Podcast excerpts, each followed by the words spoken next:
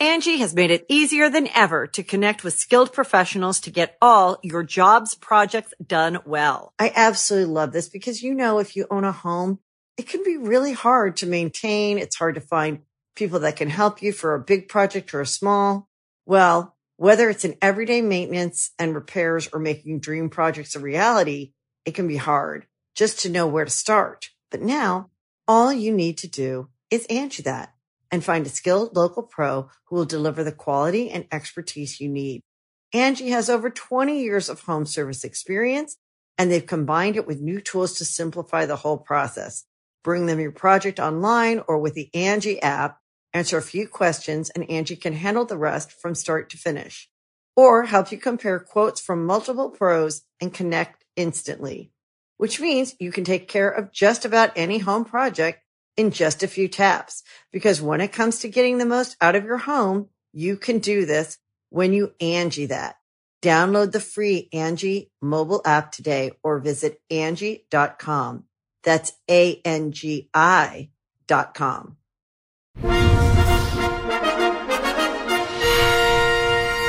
How's it, everyone? Welcome back to our second roundtable episode. on the rectangle table. We know we're working on it.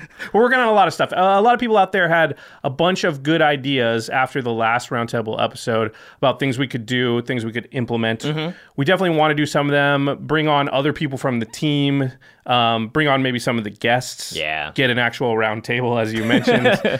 uh, obviously now is not the time to be implementing a lot of stuff but this is a new series for us it was very popular last time we're almost certainly going to keep doing it and as you know we're always improving uh, our content this show won't be no different Yeah, and a big thanks to everyone that comments on Game Knights, people that have nice, awesome things to say, as well as comment on what's happening in the game. It's what fuels these episodes. So this week we are going to be talking about, of course, the episode that we just released yesterday. Yeah, or not the- yesterday, a few days ago, whenever this comes out. It's yesterday for us, but uh, like four or five days ago for you. Um, if you're not familiar with the, what the roundtable episodes are, this is going to be us talking about or responding to the most asked questions or comments or whatever that are on YouTube, Facebook, Twitter, all that stuff. Um, there's rules mistakes that uh, we made or, or stuff we didn't explain very well, things like that. Things we skipped over, all that good stuff. Yeah, speaking of which, before we get started, I wanted to say um, we've been getting a, a number of questions through that process about the COVID 19 cri- crisis, uh, how it's affecting us, our channel, our content, things like our recent Kickstarter as well.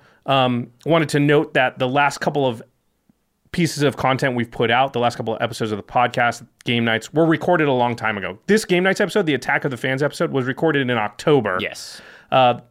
because of Ikoria and the Commander product, we've been backlogging a lot of stuff getting ready. So we haven't actually had a chance to address COVID 19 and all of that. We're going to talk about that near the end of this episode, though. Yep, so stay tuned if you want to hear about that stuff. Uh, but let's get right into it. The episode that we are discussing today on the Game Knights Roundtable is the Attack of the Fans. Dun dun dun. Or, yeah, that, that's better. That's better. You know, uh, okay, here's a little inside thing to start stuff off.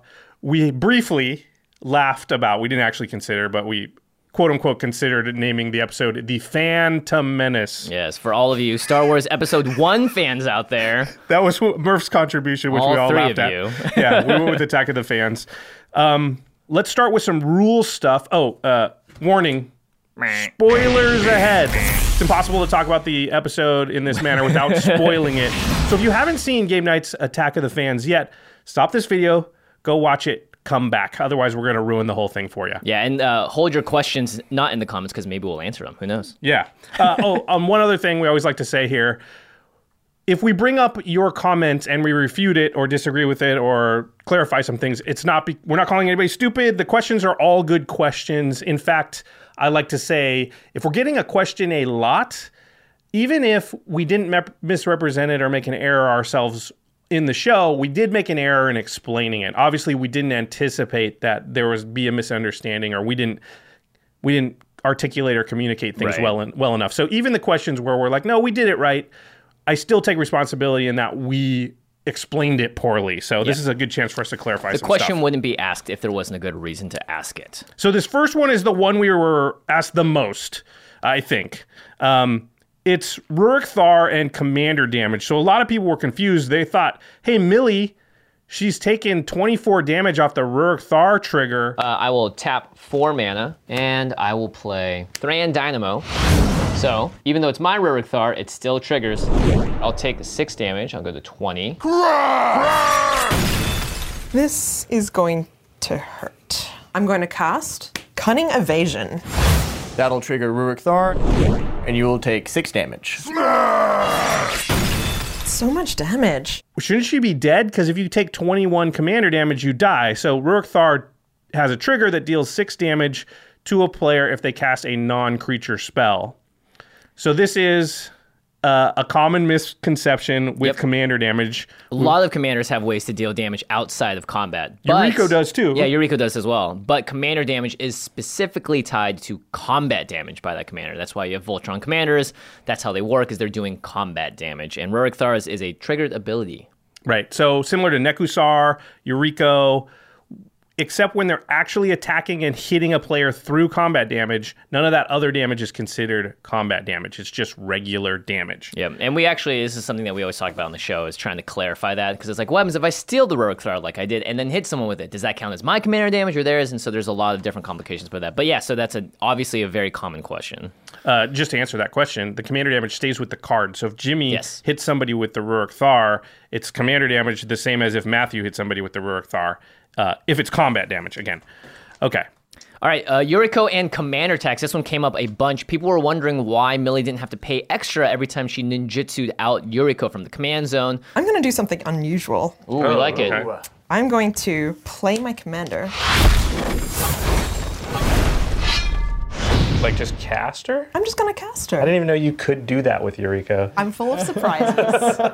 Um, and that the reason is that Yuriko is one of the very special commanders in that they have an alternate casting cost that lets them be cheated onto the battlefield basically and never having to pay the extra for commander tax. Another similar commander is Derevi, Yeah. who has you can do four mana to put just flash it or put it on the battlefield without having to pay extra. Yeah, specifically at one point, Millie plays Yuriko, casts Yuriko, and she even says, This is abnormal, but I'm going to do it. And Yuriko had already been on the battlefield and died. And so a lot of people were like, Well, shouldn't she have to pay five for Yuriko? Commander tax only cares about how many times you've cast your commander from the command zone. Yuriko had never been cast from the command zone in the game because she had been ninjutsu'd onto the battlefield, Right. which is not the same as casting it. So commander tax did not apply to her even casting it out of the command zone that time. And then, of course, like Jimmy said, anytime she ninjutsus it, there's no commander tax applied to ninjutsu. That's an activated ability, has a cost, and one of the reasons Yuriko is so so good and and kind of broken is because you just never have to pay commander tax on her really because you're ninjutsuing her out all the time. Like a real ninja. Yeah. Okay. All right. Uh, a lot of people ask this one too. Why didn't Josh steal stuff before the Willbreaker got pongified? Right, so Josh plays Willbreaker in the early turns in the game. I know just how powerful this card is. I have a Pongify removal spell in my hand, so I pointed at the thing, and people were like, Josh, why didn't you steal some stuff before it got Pongified? And because that Willbreaker is too scary, I'm sorry, Josh, I'm going to tap one, cast Pongify, targeting your Willbreaker. Ah, it's going to die. So I'm gonna get a what? Two, 3 3 green ape creature. I'm fine with that. So yeah, the thing is, Willbreaker, and we covered this later in the episode. So maybe people were commenting before they got to the point That happens we quite a lot, explained it. so no fault there, guys. Yeah. Um, but when Willbreaker dies, it says on the card, then anything that you've stolen through Willbreaker just goes back to the owner's control. So I felt it was just kind of pointless to steal things there. People were like, why didn't you take Yuriko or whatever? Yeah. Because it's just going to immediately, like, steal it. Pongify resolves, goes back. Yeah. That's just creating editing issues for everybody. So there was no reason to really do that kind of thing. I can see an argument where sometimes you might want to do this, though, because it will give summoning sickness to that creature. So let's say Jimmy had like a big creature that I didn't want to attack, then maybe I could steal it. And then I would have it, and then it would go back to Jimmy, but now I would have summoning sickness, right? Yeah, uh, another thing that might have come up, it's like, let's say, the mana elf. Uh, that could tap for Oh, mana, yeah. and Josh has like anger in the graveyard on the mountain. He could steal it, tap it, and when it comes back to me, it's tapped. So you could there are there are certain scenarios where stealing it would have actually mattered. Yeah, but in that particular case, just looked around and said, eh, it's not worth it for the post production headaches that it will cause. Yeah, because it won't actually do right? anything in the game. Yeah. Okay, this one came up quite a bit. Why did Jimmy not use his meteor golem on Ruric Thar? Uh, this is an interesting one. This is, I think, right before the omniscience play. Yeah, let's set the stage here. So Jimmy has um, Omniscience out, and Vedalken Orrery. Millie has promised not to counter anything during her, his turn because of the deal they made. We'll talk about that later. um, so it goes to Millie's turn, and she goes to cast Coastal Breach. Now, we learn later that Jimmy has a Pact of Negation in hand because he uses it uh, Later on, on, to stop on a Trotta a- or something. Yeah, Trotta. But we know he's got one at this point. However, he's at six life, and he has taken control of Matthew's Ruric Thar. So if he Pact of Negations the Coastal Breach, he'll die to the Ruric Thar trigger. So he can't do that. Now, a lot of people in the comments were like, you have Vedalken Orrery and Omniscience, and we also know you have Meteor Golem, uh, due to it being played earlier or, or later, Yeah, whatever. This is the second time I think I was going to play it in this game. So everyone's like, why don't you just Meteor Golem, Ruric Thar? Now it's not there. Then you can Pact of Negation, Coastal Breach, and now you've still got Omniscience and Vedalken Orrery, and you'll be fine. I will also cast a Meteor Golem. When it enters the battlefield, I will target Thrasios to blow that up. Okay, Thrasios will die. You almost made it back to my hand. So close. This is funny because on the day we're shooting it, this actually came up, and Jimmy, you were the one that was like, "Oh, I can't do that," because Uh, unfortunately, Meteor Golem is only things that your opponents control. So I remember on the day he was like, "Dang it, I can't actually do this." Uh, Yeah, I put myself in a real sticky situation, and I think the real mistake here is like, should I have taken the Ruric Thar earlier? Considering Ruric Thar doesn't care who casts the non-creature spell, it still does the damage to them. but at that point, you took Ruric Thar. You didn't Yeah. know all the cards in everybody's hand that we know at this point, right? So it would have been hard to predict. Yeah. So unfortunately, I couldn't have cast my own Meteor Golem to kill my own thing because it was under my control. My opponents didn't control it. So at the end of the day, I just kind of uh, I bamboozled myself. Who would have thought that the fact that Meteor Golem can't hit your own stuff would basically cause you not to win that game? Yeah. Because I think I think if you did that play, if it was legal and you could do it, you probably run away with the victory, having being basically at that point unopposed with Omniscience and Vedalken In full control, yeah. Yeah, and tons of cards in your hand. But the Ruric Thar was basically the only thing that kept you in check, stopping you from casting a lot of your spells. Hurt Jimmy spells. Enchantment bad. we'll talk about that later yeah, too. exactly. Uh, so that is an interesting line. A lot of people saw it. We saw it on the day too, but unfortunately, Meteor Golem just has that one pesky, uh, two pesky words opponent controls. All right. Oh, this next one. There's a lot of equipment running around this game, and cre- creatures taking, uh, being given to other people or stolen by other players. And people were wondering when you stole the Soul of the Harvest, it had a Loxodon Warhammer attached to it. But the Warhammer still belongs to Matthew. It just comes along with the creature when you steal it. So why do you gain the life? Because earlier, Matthew also had a Sword of Light and Shadow on that I used, and he was able to return a creature from his graveyard because of the text on the card. So how does that work, Josh? Uh, then I will go to combat and I will swing at you, Matthew, with those five creatures. I have no blockers, so I take one, 17 damage. take 17 damage. Go to 18 and I gain nine. Oh, Yeah, super interesting, right? Because we have multiple creatures getting stolen with equipment. With equipment, yeah. But the equipment's still owned by the original owner, even though the creature's not. And I understand why this gets totally confusing. So Loxodon Warhammer is a little different than Sword of Light and Shadow. Mm-hmm. Because Loxodon Warhammer, and this is also weird because this is a f- one of the few cards in Magic that they've sort of errated Right. post fact. So the original copies of a Loxodon Warhammer don't give the creature lifelink, but older or newer copies do. Do. The difference here is that Loxodon Warhammer gives lifelink to the creature. Mm-hmm. So Soul of the Harvest now has lifelink. When I steal it, I control Soul of the Harvest, even though Matthew controls the Loxodon Warhammer. But the Warhammer itself is not gaining the life; it's giving the life gain ability to the creature, which I control. So totally confusing. Totally understand. There's an old card called Spirit Link, mm-hmm. which lifelink is based off of, and the fact that early Magic has these cards that are sort of similar to Lifelink but aren't the exact same does cause a lot of confusion. Spirit Link uses the stack where Lifelink does not. Yeah, it's very strange. Yeah. So anyway, um, you'll have to. You, you really need to Google the rules to understand the differences between those two things. And Loxodon Warhammer se- itself is a weird case because it used to have basically what Spirit Link is, Yeah. and now has Lifelink.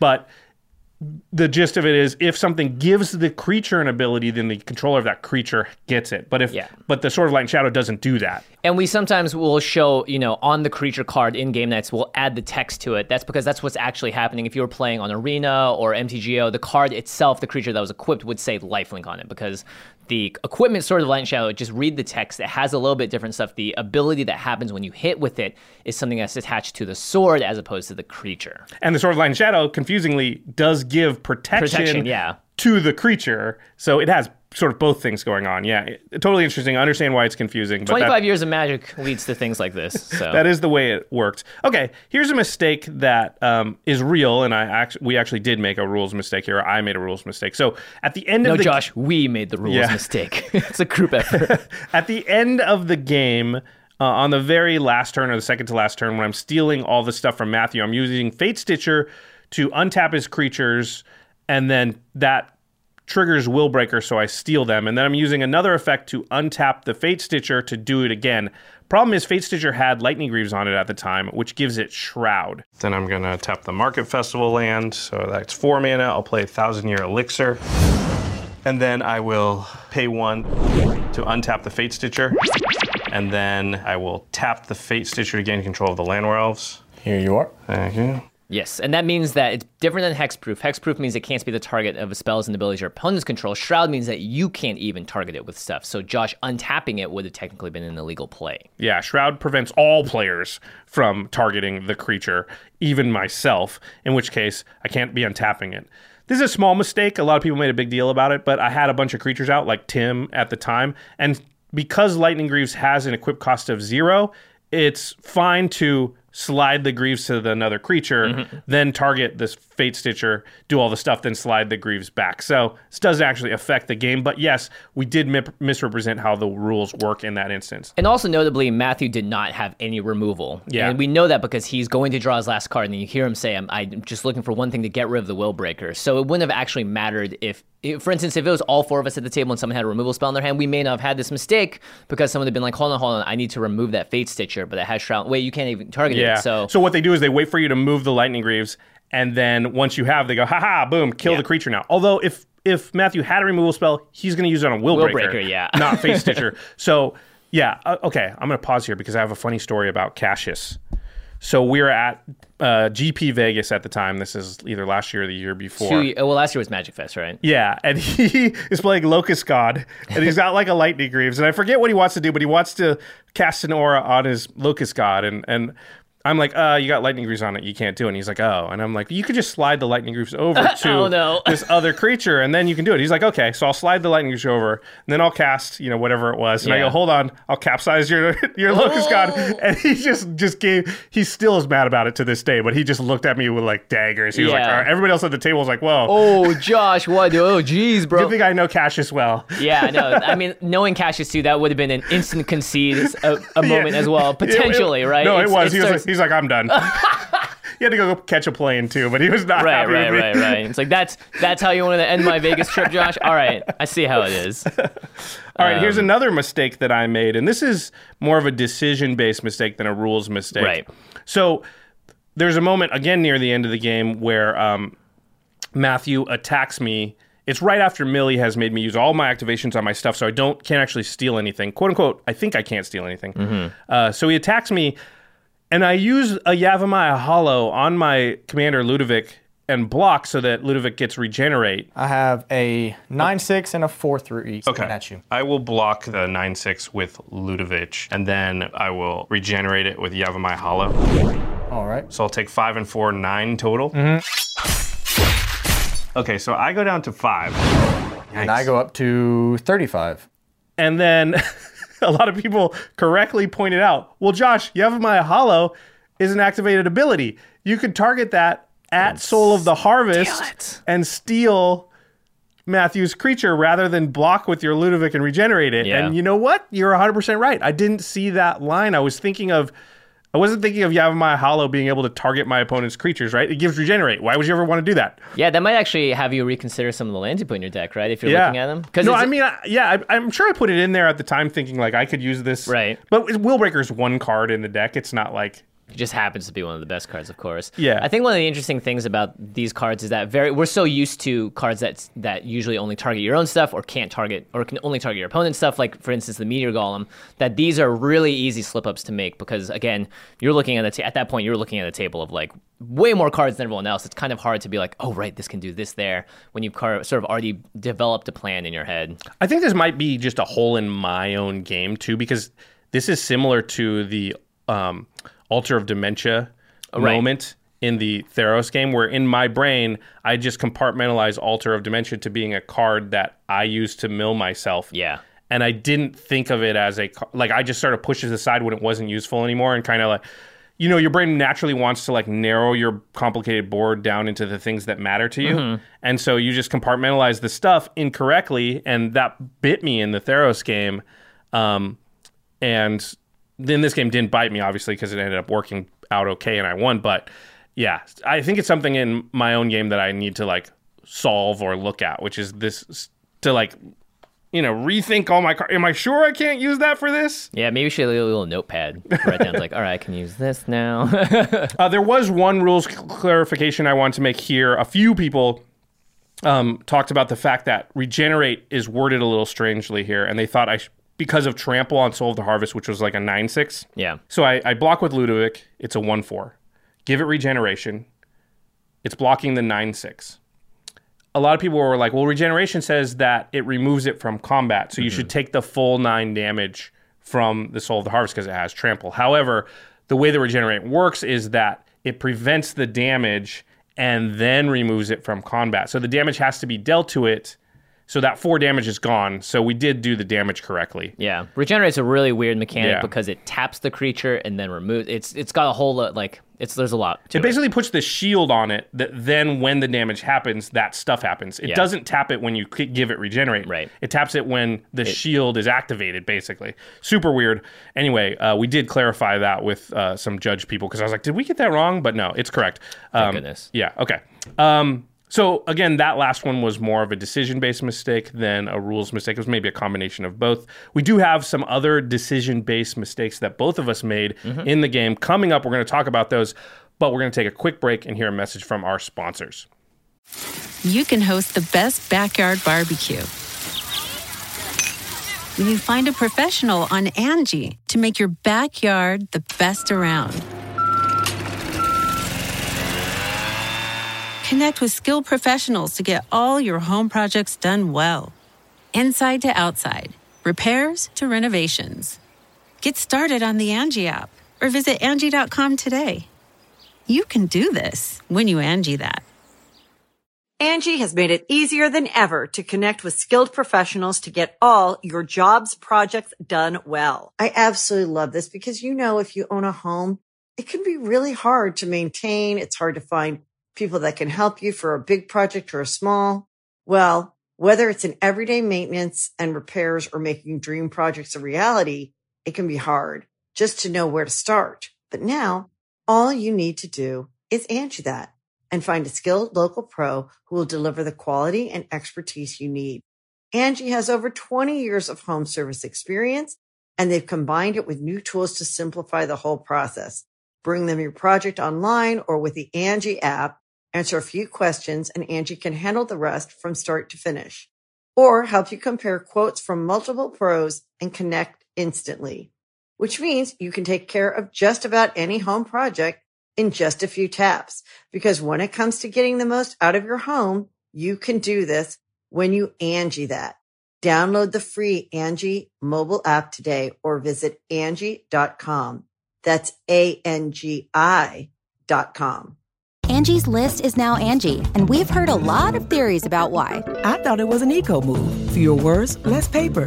No, it was so you could say it faster. No, it's to be more iconic. Must be a tech thing. But those aren't quite right. It's because now you can compare upfront prices, book a service instantly, and even get your project handled from start to finish. Sounds easy. It is, and it makes us so much more than just a list. Get started at Angie.com. That's A N G I, or download the app today.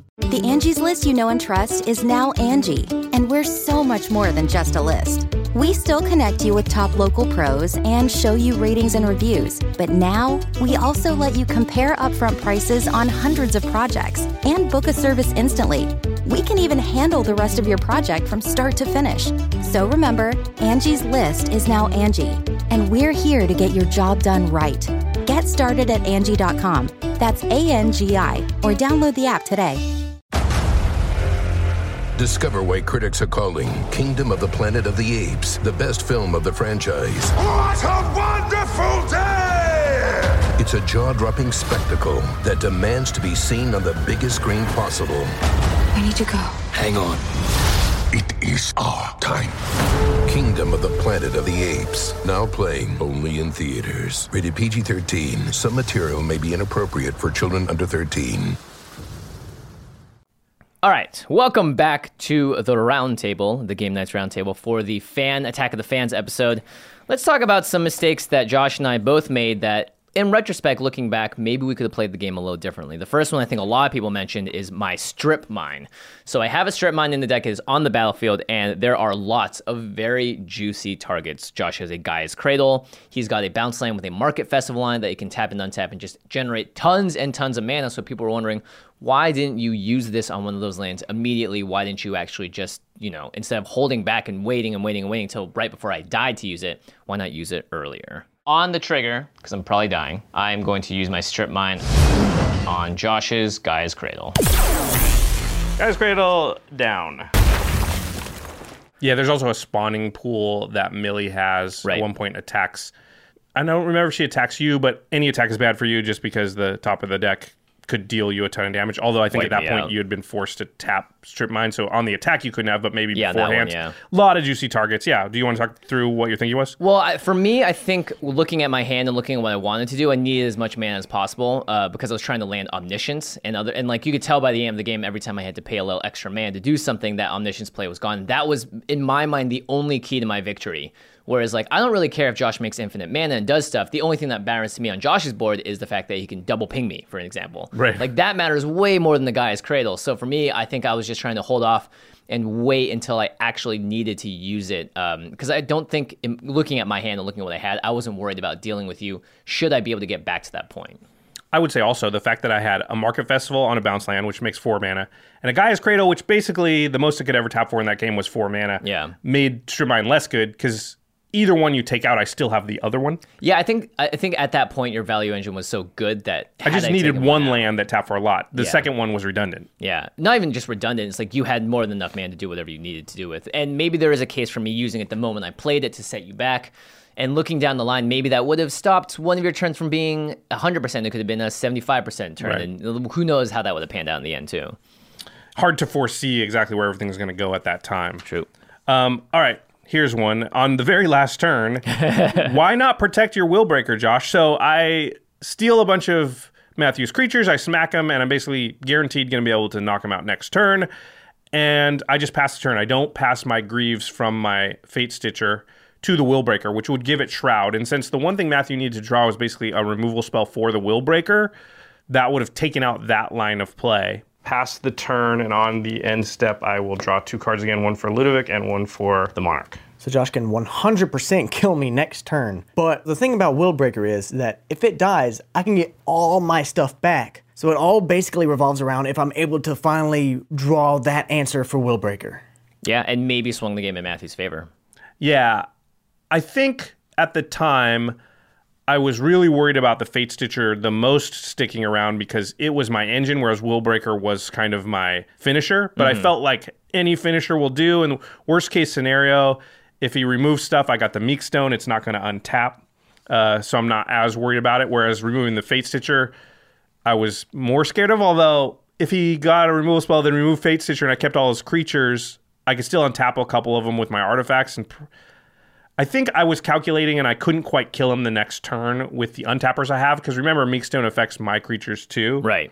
It could have been un- incorrect. I do remember thinking about it and just deciding like, listen, if he kills Willbreaker, gets his stuff back, I'm still fine. Whereas if he kills Fate Stitcher, it's a little bit more dicey in my mind at the time. Maybe not right. Yeah.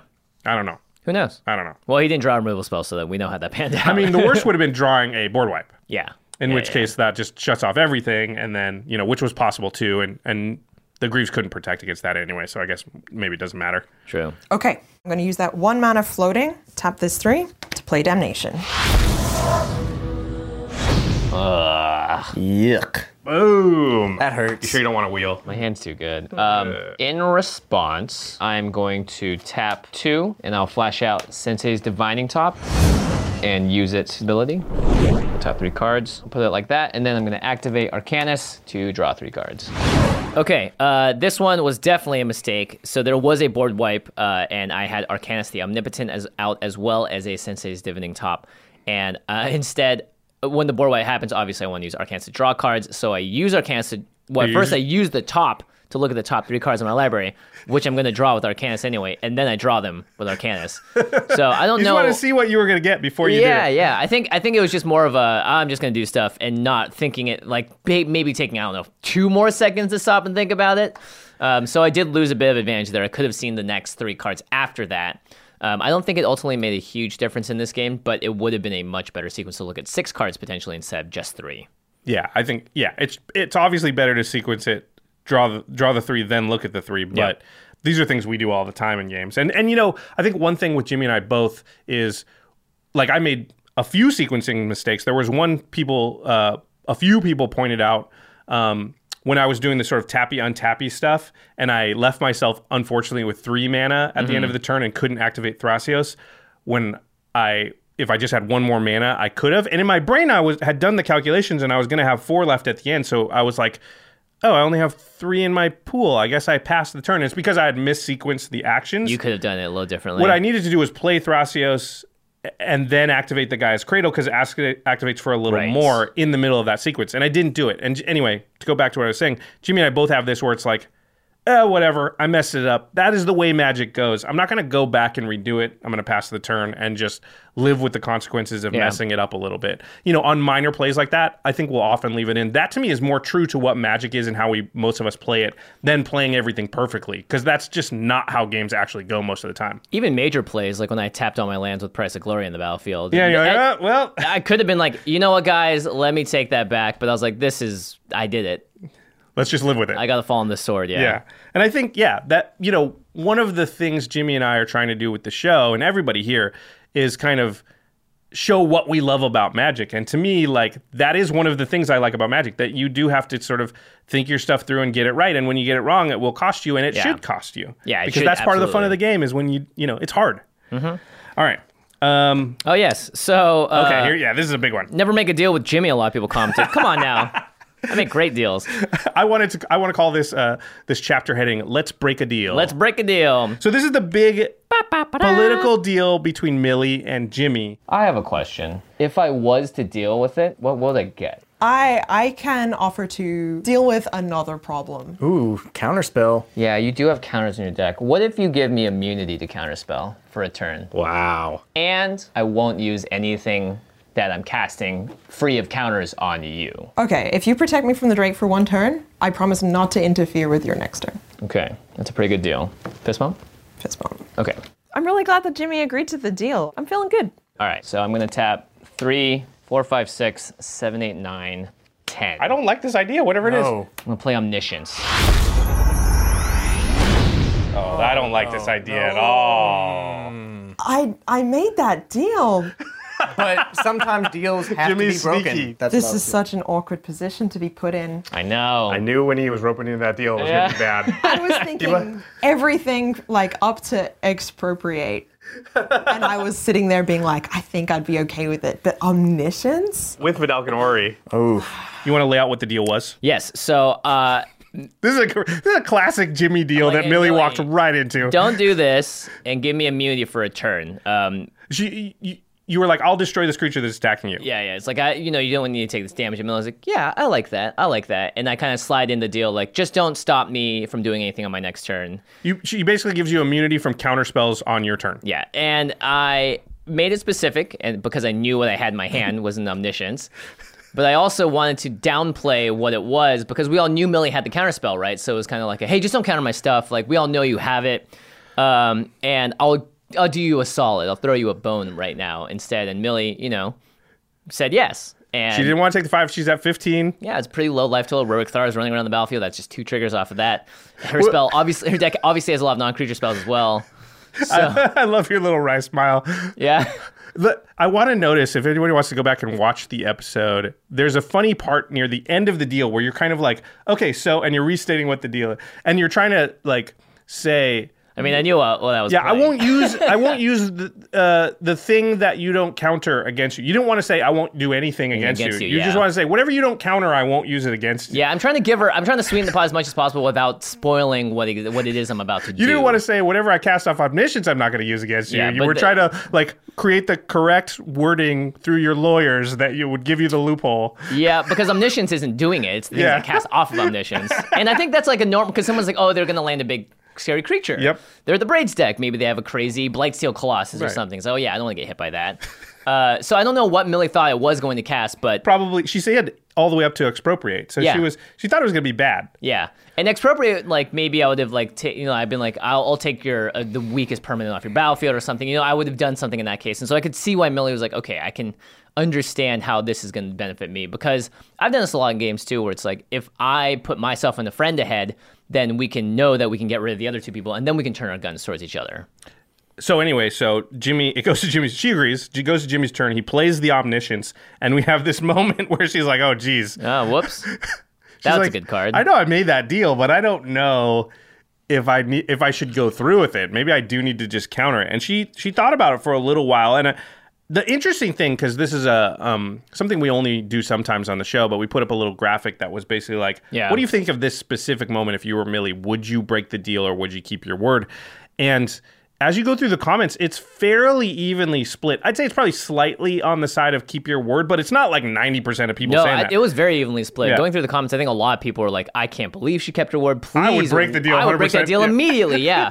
uh, and to be honest, had she broken the deal when in that moment, I don't think I would have actually been that upset because it is legitimately considered one of the most powerful cards ever, especially in Commander and especially in the kind of deck that I was running. So. I, understandably, I know where she was coming from, or where the commenters are coming from. But I, I and me and a lot of commenters also respect Millie for still sticking to the deal.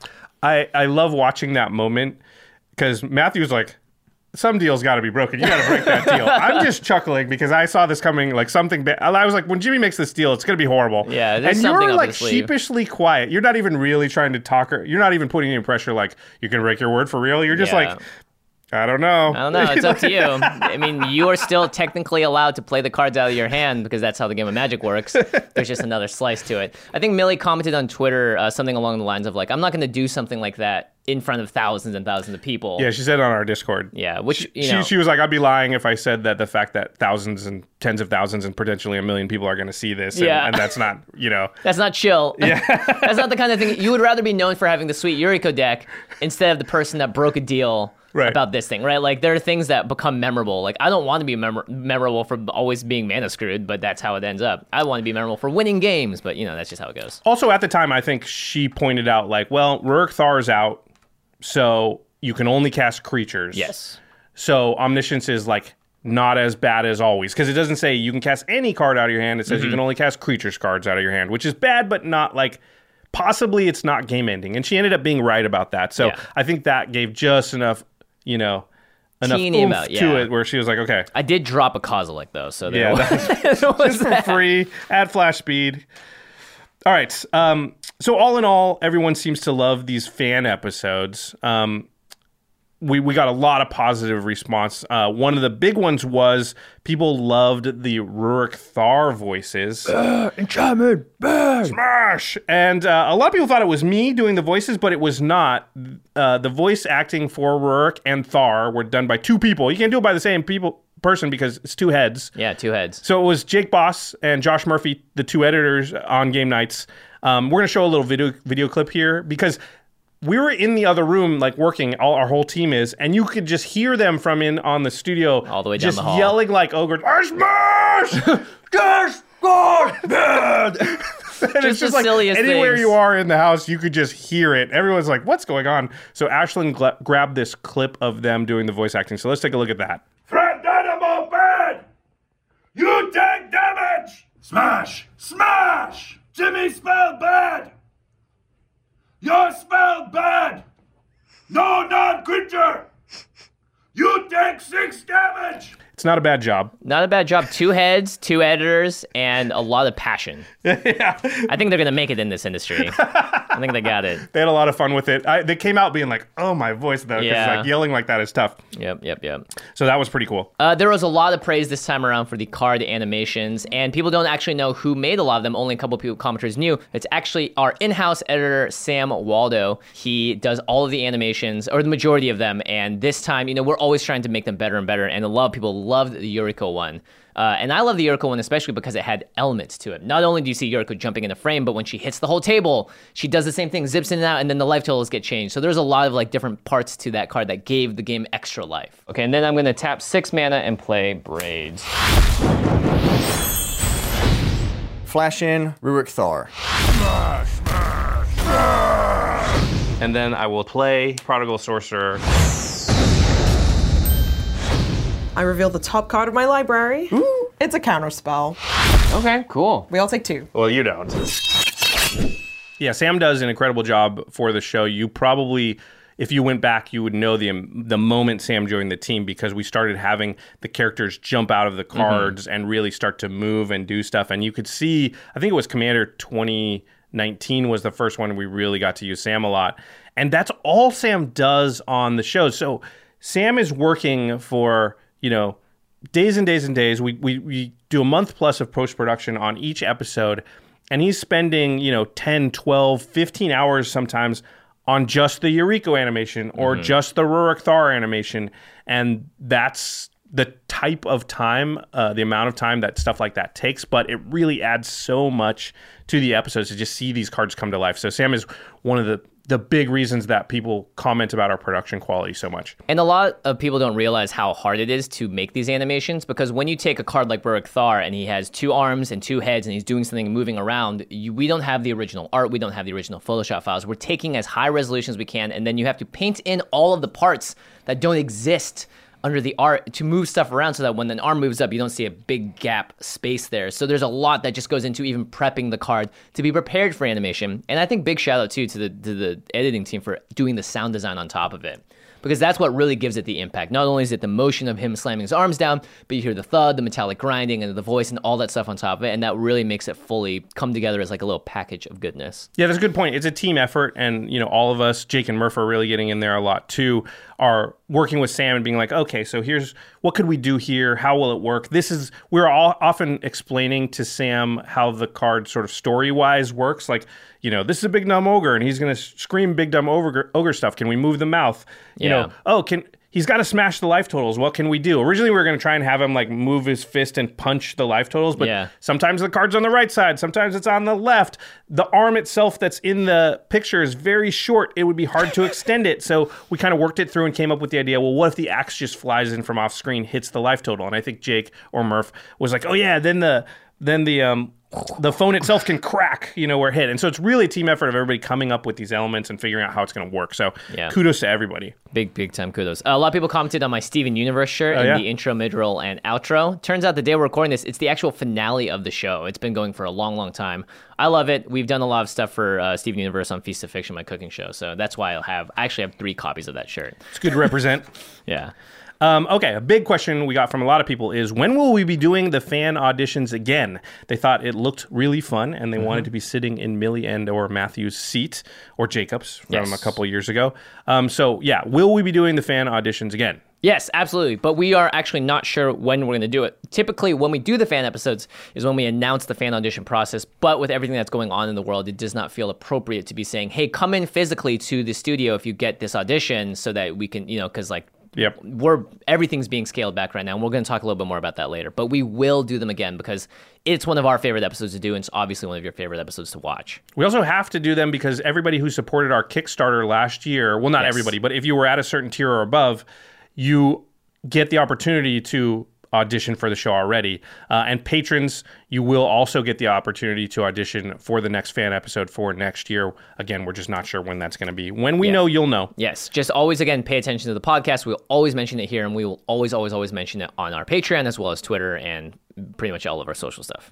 Speaking of the Kickstarter, um, after seeing the coin, the the Knight coin we were using as the Monarch token uh, in this episode, a lot of Kickstarter backers are probably wondering what the status is of the Kickstarter stuff. So we've got coins and uh, there's T-shirts and Yep. there's some other Physical things. physical things that people who back the Kickstarter are due to get. And we, I'll be honest, like we would have hoped that you would have gotten this stuff already. But Yes. again, the COVID crisis shut down a lot of manufacturing all over the world, shut down a lot of shipping all over the world. So at- distribution, all the aspects of how we get this stuff from when it's created to your inbox and your mailbox has been changed and altered or shut down or slowed down. So honestly, from our end, it's been designed, it's been ordered, it's been paid for.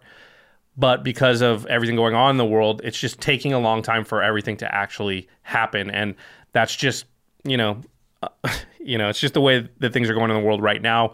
Obviously, everybody hopes that things can be back to normal sooner rather than later, and as soon as it is, that stuff will get to you as soon as we possibly can. Yeah, and we do appreciate everyone's understanding in this matter. This is obviously something that's affecting everyone's lives in very different ways, and this is just one of the ways that it's affecting us. So much appreciated. All right, and that can transition us into the last talking point here, which is the COVID crisis.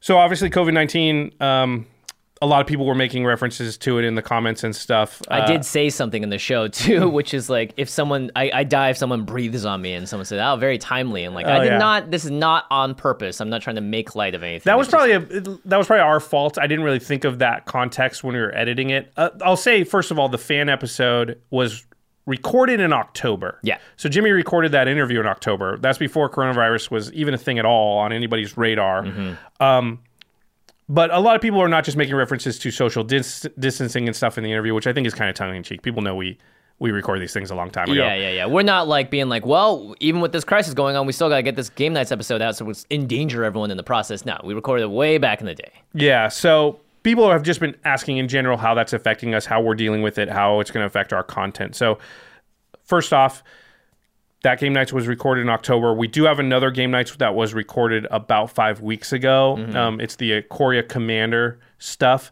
and so that was recorded before COVID. We're going to be able to work on it. Um, so for that, we're good. We did have to cancel an episode that we were planning to record though Next next week, week. yeah. Yeah. So unfortunately, we're not sure what the status of the next episode, the next episode after the next episode, Yes. is going to be because we don't know when we're even going to be able to record it. We can't ask people to get on planes right now. We really don't want to have.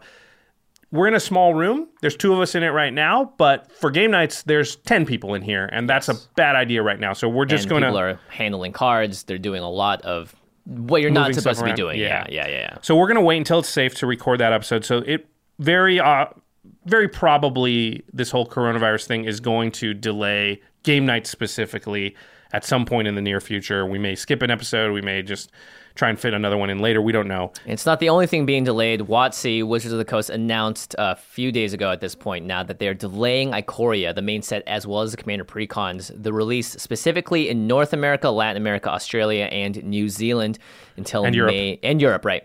Until May 15th. The original release date was April 24th. Um, and the sets are going to release on time in Asia and as planned on digital. So you're actually still going to be able to play it online on Arena and MTGO. Um, however, because of the current situation, they are waiting, and I believe they're going to uh, move the pre-release events for Ikoria into the release day events as well, and sort of combine those two. Yeah, which is like yeah, in mi- middle of May. But that doesn't change the schedule of the preview cards. It doesn't change the schedule of when they're going to be revealing what's in these decks and all that stuff. So that is actually not going to necessarily affect our content. Yeah, it'll probably affect it somehow, but it's just hard to know. This is unprecedented. This Yeah. whole situation in the world is unprecedented. First time it's ever happened in anyone's lives, something Yeah. like this. We're going to link the article from Wizards in the show notes, just if you weren't aware of the delay and how that's working out.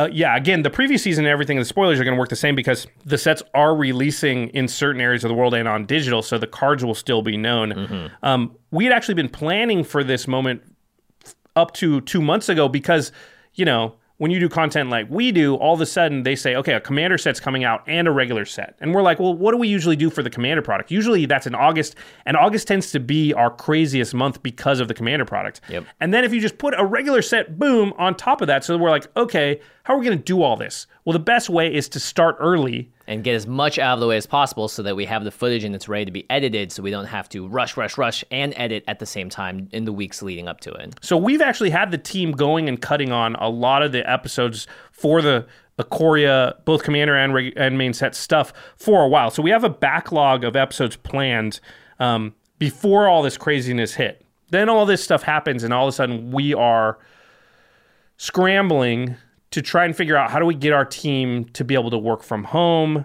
so that everybody can stay safe. So you know we can follow the the safe at home ordinances as Mhm. much as possible. Now, we're a media company, so we are considered an essential business. We can still technically run. However, we want our employees to be safe. We want and them to feel safe as well. And we want you guys to know that we respect, obviously, everyone that works with us, and we don't want to be putting anyone into an uncomfortable situation. there are people that need to work right now, right? Police officers, medical people, whatever. Our podcasts and stuff, people need to work because they need the income, but we aren't essential. So we don't want to like, no, everyone's still coming into work every day. Yeah. However, setting people up to be able to work remotely is complicated for a, a whole hurdle. bunch of reasons. But we're working with big media files. We're working with a lot of footage as well as confidential You IP. you need you need a lot of processing power to be able to do this stuff as well. So there's a lot of elements. It's not just like, hey, just get on your laptop and you can join the workday. It's like you actually need a lot more than just that. think about what we were talking about with the animations for Game Knights just a second ago how often we are sitting in with sam in a group and throwing ideas around and figuring out what well that's just a lot harder to do. I know obviously there's slack and skype and all these things but this is not easy because creative disciplines are a lot about nonverbals and a lot about you the know energy in the room. There's a lot of stuff that goes multiple into it. Multiple people in a room looking at something be like oh what if it was like this and just throwing out ideas so Yeah, anyway sometimes you bang your head against the wall for 10 hours in the same room. Like if you like Yep. writers' rooms, they need to be all together and they're really contributing to something together as well. So anyway, everyone is working from home here as much as possible. Jimmy and I are the only ones here. I was the only right now. I was the only one here all day yesterday. It's going to be like that for the foreseeable future. Um, so it's definitely going to affect our content in some way, but because of that backlog of episodes that we are already working on, we think in the in the near future we're going to be able to handle the uh, commander release, and then maybe our set reviews and some other videos are just a little bit slower than they normally would be. Um, but they've delayed it here in the U.S., so maybe that won't be as such of a big deal. We're also not sure exactly how to. I mean, just to be transparent, how to handle it now that they've delayed it because we've never had a situation where the cards are known, but the cards won't. You won't be able to get the Get cards them, for yeah. like you know two months. So I don't even know what the strategically best timing is to release videos. Like everyone's gonna be excited right when they see the cards for the first time, but Talking about them and want to hear more about them, but but you won't be able to get them for a long time. So whatever, we'll figure that out. We'll you know. Obviously, there's still a lot on our end that we just don't know, so we're Yeah. we're doing our best. Um, This is going to be a tougher time for the podcast as well. Uh, magic is not an essential. You don't need to eat a magic card to stay alive every day. Some people might argue uh, otherwise, but but you know this is something that's going to affect us as a podcast. It's going to affect our sponsors. You know, it's going to affect uh, a lot of different things. It's going to be revenue is definitely going to be hit by this because again, a lot of people are filing for unemployment now. There's also a huge thing that like these companies cannot necessarily run in this current environment, and that means that we cannot. You know, they we they can't we can't support they can't send stuff out to you and we can't be sending you somewhere if they can't send stuff out to you. There's a lot of different things that are going to go on that are going to affect how we have to deal with it and talk about it. And we just want to be as transparent as possible with everyone out there. And your support, as always, matters now more than ever. Yeah, I mean, yeah, to be transparent again, yeah, we're facing lower revenue because, you know, sponsors are going to pull back. Makes total sense for them because a lot of them can't even run their businesses right now. Yeah, they're not even open. And we know a lot of people out there are, you know, losing their jobs or getting cut back on the hours of their jobs uh, again because if you're not an essential business, you're forced to close down and Mhm. just for safety, you know, a lot of businesses are doing the responsible thing and not having their uh, employees come into work, but this is having obviously an economic in- impact on everybody and everything, and we're no different. Um, so Well, not to mention too, we had that big Game Knights Kickstarter last year because we wanted to expand the team, hire more people, add more production value in, and that's the sort of thing that we were hoping to carry into the entire year. we and may this- have done that at the worst possible time. We didn't. it was like right at the moment we're like, yes, we got all our stuff and we hired everybody. And Yeah. they're like, hold on, that was bad. On. Yeah, hold on. How about no one works? Uh, so that was definitely something that has been a bit of a kick in the butt for us. But it's something that we are again, we're just going to do our best, and we're going to keep trying to make this content for you guys as as great as possible and as consistently as possible. But we are obviously running into a lot of hurdles.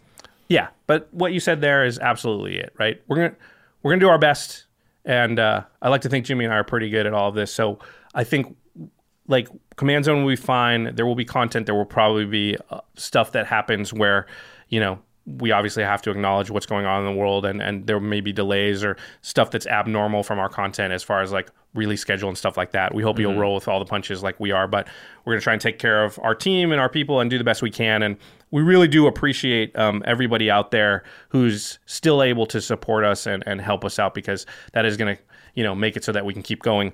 Yeah, Um, rainy weather right now, and that is yeah. definitely our patrons are are the shining people that support us the most. And again, your patronage is actually literally keeping the lights on around here at this point.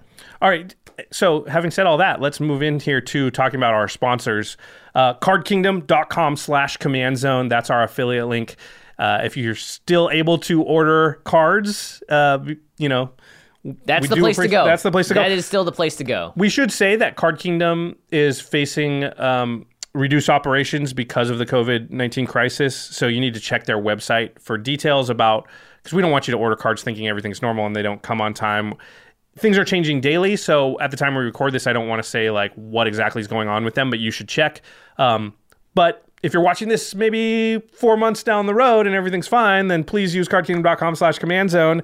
Uh, just double check. I do want to say that one thing Card Kingdom is doing to sort of stay active in the community during this time period. Yes, this is great. Yeah, is they started a new show new show called Magic is Gathering. Our good fa- friend Kevin Harland is um, hosting that, and you can watch that. They're streaming it on their Twitch channel, which is twitch.tv slash card kingdom. Mm-hmm. You can watch the VODs of the past episodes, but they're planning to do multiple episodes. They don't know exactly how long it's going to go on for, but definitely something cool that uh, they're doing to just, again, stay active in the community, which I think is great. Yeah, so big shout out as always to Card Kingdom. They've been very awesome with us and to us, as well as to the people that order from the website. So again, your continued support of the website and you know just checking in to see where they're at and and when you can buy product, we very much appreciate you using the affiliate link as always. Um, Ultra Pro, of course, another amazing sponsor of the show. You see their playmats on every episode. The Game Knights, you see their deck boxes, sleeves, and all the accoutrement that adorns our battlefield. Um, obviously, they are a business that has been hit hard by COVID 19 as well. We received word that they had to shut down a lot of the distribution centers. However, that doesn't mean that Ultra Pro product is still not in stores. Everything that's there right now, if you do happen to purchase any of it off a website or wherever you end up going, you're still supporting the show. And obviously, they need your help as well right now. Uh, it's it's one of those situations where it's like I wish that again people need to eat a playmat every day to survive, but it's not the case. But it still is something that I think is you know has a lot of sentimental value to me. The playmats I have in my house, the ones I use we use here on set, and all that stuff. So, and not to mention, it is a way to keep your stuff clean. Yep. And that's obviously a very big concern in general in the world right now. So, big thanks as always to Ultra Pro. Yep. Um, and finally, our Patreon. If you go to patreon.com slash command zone, that's where you can support us directly. Our patrons right now are really keeping us afloat. Thank you, thank you so much to everybody out there who is supporting. There are some good perks. You can hang out with Jimmy and I on Discord. Yep. We're on there each and every day almost. More now. yeah, we have more, a little more time now. Um, Game Knights you get to watch early. There's some other stuff. I do want to say we've gotten some messages, and we understand that it's rough out there, and people are again getting laid off or facing reduced hours and having to tighten their belts. And we don't want our Patreon to be a financial burden on anyone. So do not feel guilty if you're like, hey, I got to do things like pay rent and buy food.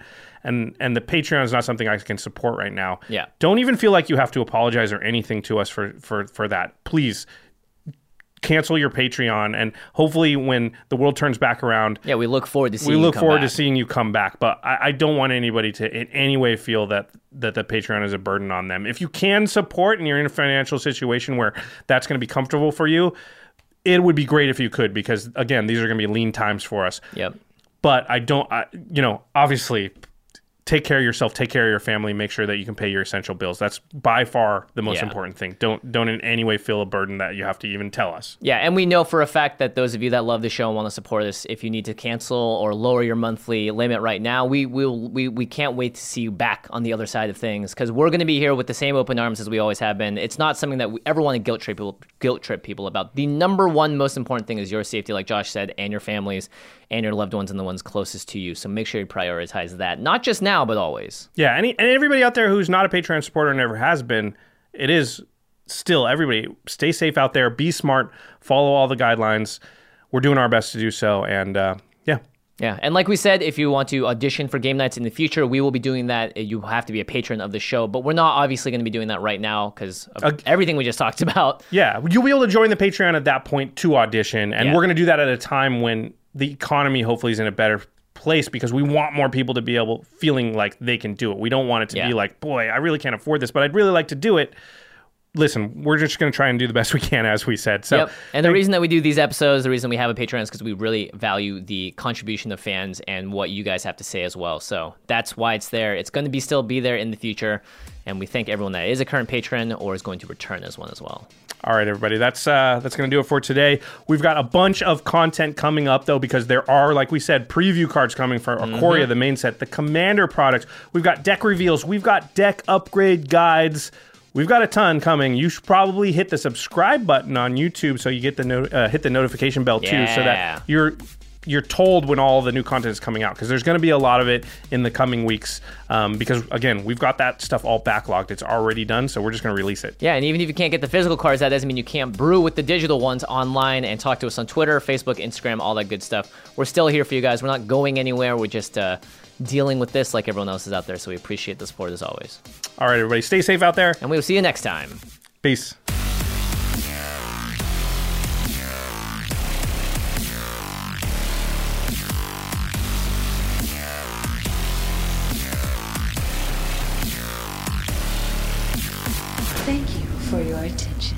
For further inquiries, send an email to commandcast at rocketjump.com or ask us on Twitter at JF Wong and at Josh Lee Kwai. See you later, alligator. Greetings, humans. Angie's list is now Angi, and we've heard a lot of theories about why. I thought it was an eco move. Fewer words, less paper. No, it was so you could say it faster. No, it's to be more iconic. Must be a tech thing. But those aren't quite right. It's because now you can compare upfront prices, book a service instantly, and even get your project handled from start to finish. Sounds easy. It is, and it makes us so much more than just a list. Get started at Angi.com. That's A N G I, or download the app today. you can host the best backyard barbecue. When you find a professional on Angi to make your backyard the best around. Connect with skilled professionals to get all your home projects done well. Inside to outside, repairs to renovations. Get started on the Angi app or visit Angi.com today. You can do this when you Angi that.